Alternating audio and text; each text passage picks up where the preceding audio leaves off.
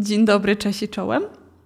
24 maj 2015 roku to najlepszy dzień mojego życia, bo zdiagnozowali u mnie stwardnienie rośniane i sobie teraz pomyślicie, ale zaraz, o co chodzi? Nienormalna. O czym ona mówi?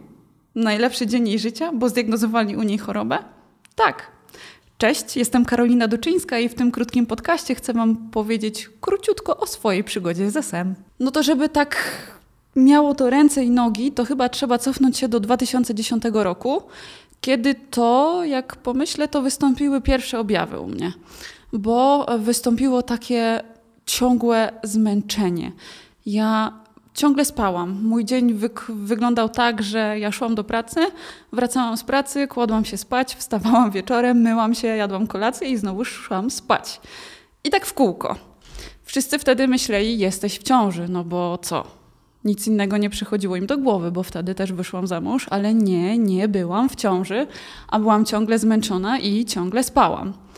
No ale to zmęczenie i, i, ta ciągła chęć spania trwało, trwało, trwało parę miesięcy i potem samo przeszło. No okej, okay. jak przeszło, to przeszło. No dobra, to zmęczenie minęło, spanie też i wszystko na jakiś czas wróciło do normy. Ale jakieś rok później pojawił się paraliż lewej strony ciała. No i co wtedy? Szybciutko do, do lekarza, do szpitala. No i co? Udar, wylew? No nie. Padaczka? Też nie. E, to ten paraliż ciała ustąpił samoistnie. E, w szpitalu byłam, no jak to mówią, zbadana wzdłuż i wszerz. E, miałam zrobiony rezonans głowy i wtedy już wyszły zmiany w mózgu odnośnie stwardnienia rozsianego, ale pan doktor, co powiedział, wypisując mnie ze szpitala? Wszystko w porządku, to przez tarczycę. No i trzeba było zbadać tarczycę. No to zaczęłam badać tą tarczycę. Byłam u endokrynologa, ale trafiłam do tak fantastycznej lekarki, która mi powiedziała: No, pani Karolino, no nie, bo badania lekarskie, no, wyniki krwi mówią, że to nie jest tarczyca, że najłatwiej wszystko zwalić na tarczycę. No ale proszę szukać dalej. No dobrze, no, no to zaczęłam szukać dalej. Ale wiecie, jak to jest. Paraliż ciała ustąpił, znowuż zaczęłam czuć się dobrze, nic mi nie dolegało, no to co? Zostawiłam temat samemu sobie, niech, niech sobie będzie. I znowuż było parę miesięcy spokoju. No i zaczęło się coś takiego, że takie lekkie niedowłady tej lewej strony zaczęły mi się pojawiać. Takie drętwienie, mrowienie, ta lewa strona zrobiła się dużo słabsza. E, znowuż pojawiło się ogromne zmęczenie. E, do tego dochodziło coś takiego, że to wtedy był pierwszy rzut, już teraz wiem, że ja nie byłam w stanie podnieść się z łóżka któregoś dnia. Po prostu nie miałam siły dojść do łazienki. No i sobie stwierdziłam, to nie jest normalne, więc pójdę do lekarza i się zbadam. Poszłam do pewnej pani lekarki, opowiedziałam o swoich symptomach, ale wiecie co usłyszałam z odpowiedź? W gardle czysto, w płucach czysto, jest pani zdrowa, nic pani nie dolega.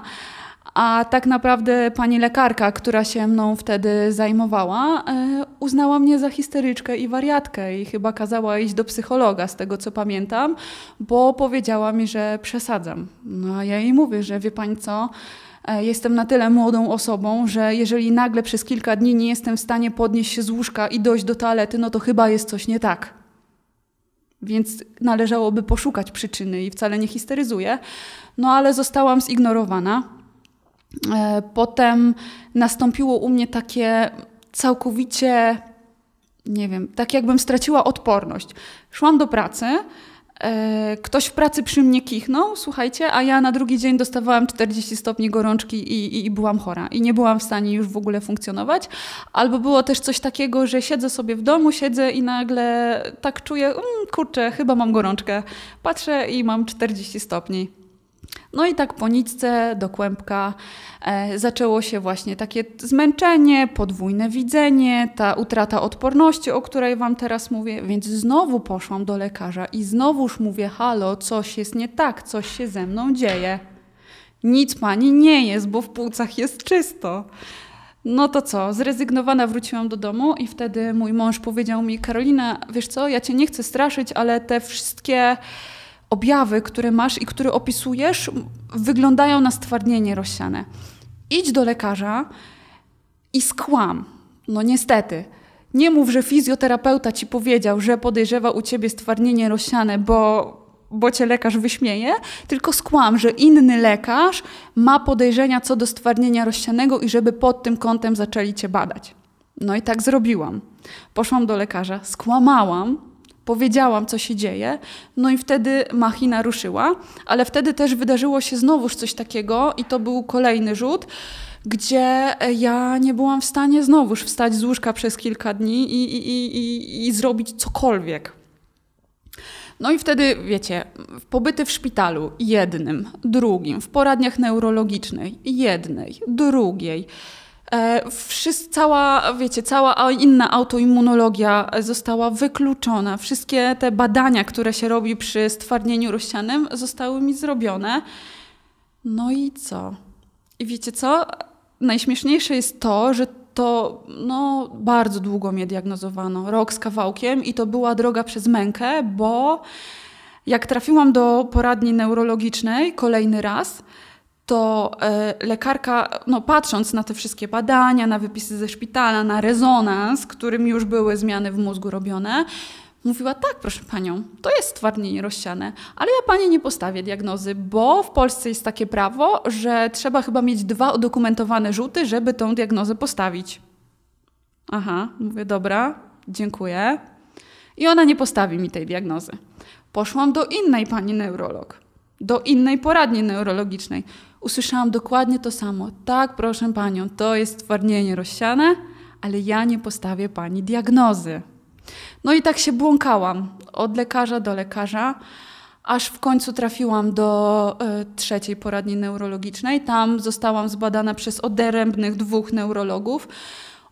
Wzięli te wszystkie moje badania lekarskie, wysłuchali historii e, i obydwoje postawili tą diagnozę to, to, żeby to nie zabrzmiało tak, że ja bardzo chciałam tej diagnozy, no bo absolutnie nie, no bo kto chce chorować na SM.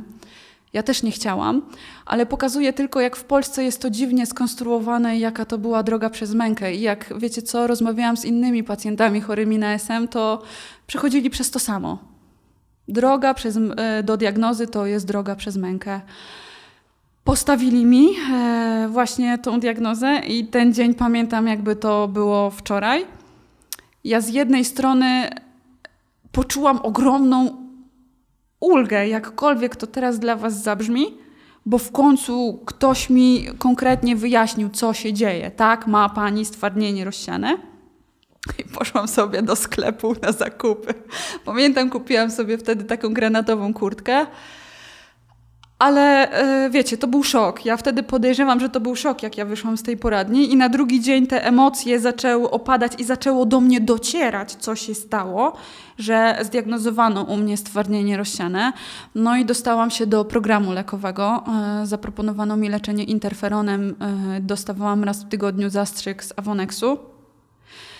Ale jak teraz patrzę na to z perspektywy czasu i te lata wstecz, Słuchajcie, e, ja nie jestem lekarzem i do niczego was nie namawiam, ale z własnej perspektywy wiem, że e, leczenie interferonem, przynajmniej dla mnie, to była największa pomyłka mojego życia, bo e, nie dość, że wszystkie skutki uboczne Avonexu, czyli gorączka, objawy pogrypowe, ja zastrzyk borałam raz w tygodniu, ale ja miałam tak, że po tym zastrzyku miałam trzy dni wyjęte z życia. Tak bardzo źle się po nim czułam. Także wiecie, trzy dni wyjęte z życia, dwa dni, trzy funkcjonuje normalne i na następny dzień znowuż mam zastrzyk. I w sumie tak w kółko wyglądało moje życie. I e, miałam rzut za rzutem. Ja z jednego rzutu wychodziłam, dostawałam sterydy. Skończyły się sterydy, e, rzut ustąpił, pochodziłam trochę i przychodził następny rzut. I w sumie moje życie wtedy wyglądało od rzutu do rzutu. Ja byłam tak słaba, tak. E, tak zmęczona tym wszystkim, że no, źle ze mną było. Nie byłam w stanie dojść do toalety, nie byłam w stanie wykonać podstawowych czynności wokół siebie. Słuchajcie, nawet doszło do tego, że no i o czym ja teraz tu powiem? No, zdarzyło się popuszczanie w gacie. No, wstyd, nie wstyd, no ale tak było. A mówię Wam o tym, żeby Wam pokazać, że ja naprawdę zaznałam takiej najmroczniejszej strony tej choroby. No popuszczanie w gacie to nie jest nic fajnego, bo mięśnie są tak osłabione i nie jesteś w stanie zdążyć do toalety. No ale tak było. E, miałam taki też największy rzut, gdzie sparaliżowało mi nogi. I wiecie, głowa pracuje normalnie, bo głowa jest sprawna, a nogi nie chcą zrobić nic. I ani nie pójdziesz do toalety sama, ani nie skorzystasz sama z toalety, ani się nie umyjesz, ani nic. No to co? No klapa. I wtedy takie, dlaczego ja, dlaczego mnie to spotkało, to takie niesprawiedliwe. Ale ja miałam to szczęście, że trafiłam do cudownego osteopaty, który bardzo mi pomagał i Michaś, pozdrawiam Cię, bo wiem, że będziesz tego słuchał. E, to, że jestem tu, gdzie jestem i robię to, co robię, to w dużej mierze Twoja zasługa i bardzo Ci za to dziękuję. E, bo Michaś mówił do mnie, że e, wiecie, jak to jest, że rzut lubi zostawiać prezenciki, czyli rzut jak przyjdzie, zaatakuje, to nie cofa się do końca, zawsze zostawia jakiś uszczerbek na zdrowiu, a Michaś mówił do mnie, że on jest od tego, żeby te prezenciki rozpakować i, i, i wyrzucić. I faktycznie Michał stawiał mnie e, na nogi. Ale wtedy, jak przyszedł ten taki najcięższy rzut, ja sobie powiedziałam, że no koniec, sorry, tak być nie może, że to teraz ja przejmuję kontrolę e, nad tą chorobą i ja będę tutaj rządzić i stawiać granice i pokazać, jak będę pokazywała tej chorobie, jak żyć, a nie ona mi. A dlaczego też Wam o tym mówię? Bo to była najtrudniejsza rzecz, e, jaką musiałam zrobić w tej chorobie. Przekonać swoją głowę, że ja mogę i potrafię i, i zrobię to, że ja mogę pokonać tą chorobę, że mogę z nią walczyć no i właśnie wtedy, kiedy ten najcięższy rzut przyszedł i ja postawiłam te granice, to wtedy też zrezygnowałam e, z programu lekowego, przestałam brać Avonex e, i poszłam do swojej pani neurolog i opowiedziałam jej o tym, to słuchajcie, ona się obraziła na mnie, że jak tak mogę, że dlaczego ja tak robię, że jestem nienormalna, niepoważna, i w ogóle ona nie wiedziała, jak ma postępować, bo e, w przeciągu jej dwudziestoletniej kariery i leczenia pacjentów z SM-em ja byłam pierwsza, która zrezygnowała z programu lekowego, a zrobiłam to świadomie, dlatego że stwierdziłam, po co mam brać coś, jakiś lek, który mi nie pomaga, a który moim zdaniem tylko pogarsza mój stan zdrowia. No więc to jedno z drugim się gryzło dla mnie, ale podjęłam taką decyzję i uważam, że zrobiłam dobrze. E, ale też e, inna kwestia, e, do której dążę. Ja tak myślę, że ja miałam depresję, jak u mnie zdiagnozowano na początku stwardnienie rozsiane. Ja się załamałam, bo wiecie, ja się uśmiechałam i mówiłam, że wszystko jest w porządku, że jest okej, okay, że y, jest. Uśmiecham się, rozmawiam z ludźmi ale w środku płakałam z bezradności i z takiego poczucia żalu, e, że mnie to spotkało. E, I moim sposobem na to było zamknięcie się w domu. Ja wtedy byłam na zwolnieniu lekarskim i oglądanie seriali. I tak codziennie, od rana do wieczora. Szlafroczek, e, obiadek, wiecie, śniadanko i co? I serial, bo zajmuję się czyimś życiem, a nie swoim. Bo mało się o tym mówi, że no przynajmniej ja się nie spotkałam y, od lekarza, który mi tak fizycznie to powiedział. Pani Karolino, jeżeli sobie pani nie radzi, ma pani depresję, to proszę pójść do psychologa i porozmawiać o swoich uczuciach. No nie, niby się o tym wie, ale, ale się też o tym nie mówi. Dlatego też chcę Wam o tym powiedzieć, że ja miałam tą depresję, ale nie dostałam jako takiej pomocy lekarskiej i, i pomocy psychologicznej. Dlatego, jeżeli jesteście osobami nowo zdiagnozowanymi i, i macie takie poczucie żalu, dlaczego to Was spotkało, obniżenie nastroju, zamknęliście się w domu, nie chce Wam się wstać z łóżka, jesteście przerażeni i przemęczeni, to błagam Was, nie ignorujcie tych objawów, tylko idźcie do psychologa nie do psychiatry, bo psychiatra da wam leki i będzie chciał, żeby leki e, załatwiły to za was. Ale w tym wszystkim nie o to chodzi. To sami musicie, ja to mówię, ja znalazłam na siebie sposób w tym całym szaleństwie. I o to was też proszę, żebyście wy też swój sposób na siebie znaleźli. Żebyście poszli do tego psychologa i porozmawiali o swoich uczuciach, wyobrażeniach, e, strachach, lękach, no bo ja, ja doskonale wiem, co odczuwacie, jak dostuje, dostajecie diagnozę. Ja przez to sama przeszłam. E, no ale ja przekonałam swoją głowę. Było to najtrudniejsze, co, co miałam zrobić, ale zrobiłam to i pokazuję Wam, że jest to możliwe, bo dzisiaj funkcjonuję jak zdrowy, normalny człowiek. Ja SM uważam, że mam tylko w papierach, bo im dalej, znaczy im więcej lat choruję, tym ja ze mną jest coraz lepiej i ja się czuję coraz lepiej. E, ale to była, wiecie, taka trochę metoda prób i błędów i na początku walka z wiatrakami. I ktoś mi polecił, e, jakaś studentka e, mojego męża, z którą rozmawiałam na przerwie w w trakcie kursu, którego, który prowadził w Warszawie, mówi: Słuchaj, Karolina, jest taka lekarka, nazywa się Edyta Biernat-Kałuża, spróbuj. Ona jest właśnie od takich spraw beznadziejnych, idź do niej, nic cię to nie kosztuje. Zobacz, co ona ci powie. No to za namową poszłam. E, I tak właśnie ta pani lekarka spojrzała na mnie holistycznie, nie tylko tak przyczynowo SM, ale całościowo. Ona zrobiła e, oczywiście wielki wywiad ze mną, e, spojrzała na wszystkie badania, zrobiła mi tak mnóstwo badań krwi, że ja nawet nie wiedziałam, że takie testy, takie badania się robi. I zaczęła pomału ze mną pracować. Zaczęła wyciągać mnie z wszelkich niedoborów. E, właśnie te suplementację dobierała odnośnie do, do tego, jakie wychodziły badania krwi i do tego, jak ja się czuję, czego ja na dany moment potrzebuję. I pierwsze, co powiedziała, też pamiętam, że pani Karolino, przychodzimy na weganizm. I nie ma, że boli, że pani nie chce, tylko przychodzimy na dietę roślinną, bo są badania naukowe, które mówią, że Właśnie dieta roślinna e, niweluje bardzo dużo stanów zapalnych, a wiadomo, te stany zapalne w SM-ie są. E, I też trzeba spojrzeć tutaj na, na leczenie choroby dietą. E, zaczęłam też chodzić na terapię czaszkowo-krzyżową, e, którą sama teraz proponuję, znaczy proponuję, wykonuję pacjentom w gabinecie i właśnie ja już otwarcie w mediach społecznościowych mówię o swojej chorobie, e, że nie ma się czego wstydzić, bo bardzo dużo wiadomości dostaję od osób świeżo zdiagnozowanych, że e, pokazuję, że ja żyję normalnie i jak ja to robię, bo, bo oni są przerażeni. I stąd też właśnie nagrywam ten podcast dzisiaj. To, to, to dla Was. Dla pacjentów świeżo zdiagnozowanych, którzy są często gęsto pozostawieni sami sobie, ale chcę Wam pokazać, że nie jesteście sami, że, że, że, że no możecie na mnie liczyć, bo, bo bardzo dużo wiadomości też od Was dostaję. Co robię, jak robię, jak się leczę. E, no dobra, bo trochę odeszłam od wątku, ale wrócę do tej, e, do tej e, pani lekarki. E, to nie jest też tak, że leczenie u pani Edyty e, zadziałało od razu. Potrzebowałam rok czasu, żeby zobaczyć pierwsze efekty. Ale jak te efekty się już zadziały i poczułam się lepiej, zobaczyłam, że organizm się zmienia, no to, no to zobaczyłam też, że to ma sens, że akurat ja trafiłam na dobrą ścieżkę w swojej, w swojej chorobie. E, I później pani, e, pani doktor zaproponowała mi leczenie naltreksonem, to jest LDN. W Polsce ono nie jest tak bardzo popularne, na zachodzie już bardziej, ale jednocześnie e, powiedziała mi, że pani Karolino, to jest tak, że albo pacjenci dzielą się na dwie grupy. Albo pani zareaguje na leczenie naltreksonem, albo w ogóle pani na to nie zareaguje. Nie ma jakichś takich innych skutków ubocznych.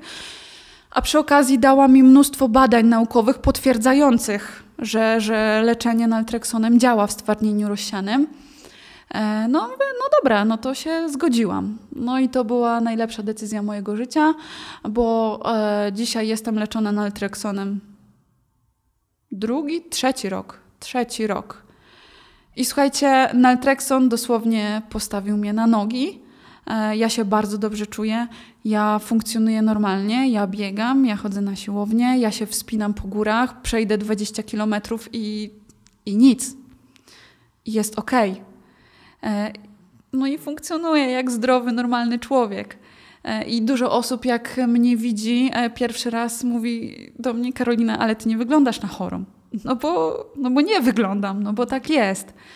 E, I ja się czuję bardzo dobrze, ale tak jak Wam mówię, ja znalazłam na siebie sposób w tym wszystkim i do tego samego zachęcam Was. Nie poddawajcie się, bo często gęsto jak słyszy się stwardnienie rozsiane i wpisze się to w Google, to co widzisz? Wózek inwalidzki, kalectwo i nic więcej. Więc ja sobie wtedy pomyślałam, o matko, o Boże, to jedyne co mi zostało to przykryć się prześcieradłem, położyć do łóżka i czekać na śmierć. No bo to tak wygląda ale to wcale tak nie jest. Ja wiem, to może przytłoczyć, Ale dla mnie, tak jak Wam powiedziałam, to był najlepszy dzień mojego życia, ale to dlatego, że zaczęłam wtedy żyć świadomie zaczęłam bardziej dbać o siebie, dbać o swoje zdrowie, dbać o swoje emocje, o swoje odczucia. Właśnie sama zaczęłam korzystać z terapii czaszkowej, która pomogła mi się z tymi wszystkimi negatywnymi emocjami uporać i ruszyć do przodu. Poz pozwoliła mi zostawić te emocje daleko w tyle.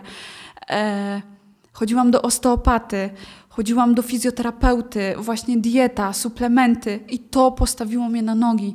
To nie jest tak, że to samo przyszło, że pstryk i, i to zadziałało, bo wiecie co, e, takie oskarżenia też do mnie e, pod moim kątem padały, a bo twój mąż jest fizjoterapeutą i twój mąż ci wszystko załatwił i Maciek to, Maciek tamto.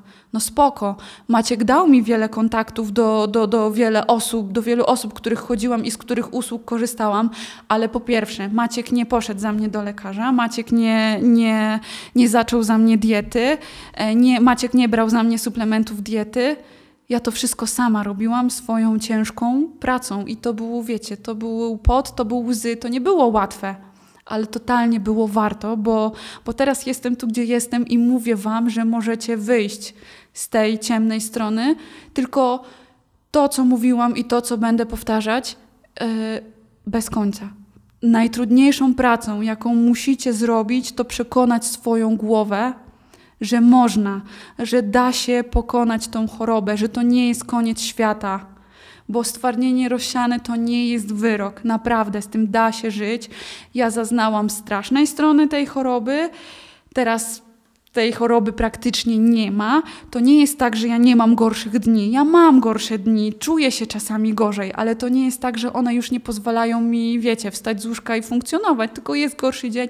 Okej, okay, zauważam, że jest gorszy dzień, czuję się trochę gorzej. No dobra, no to na wycieczce może zamiast 20 kilometrów zrobię 10.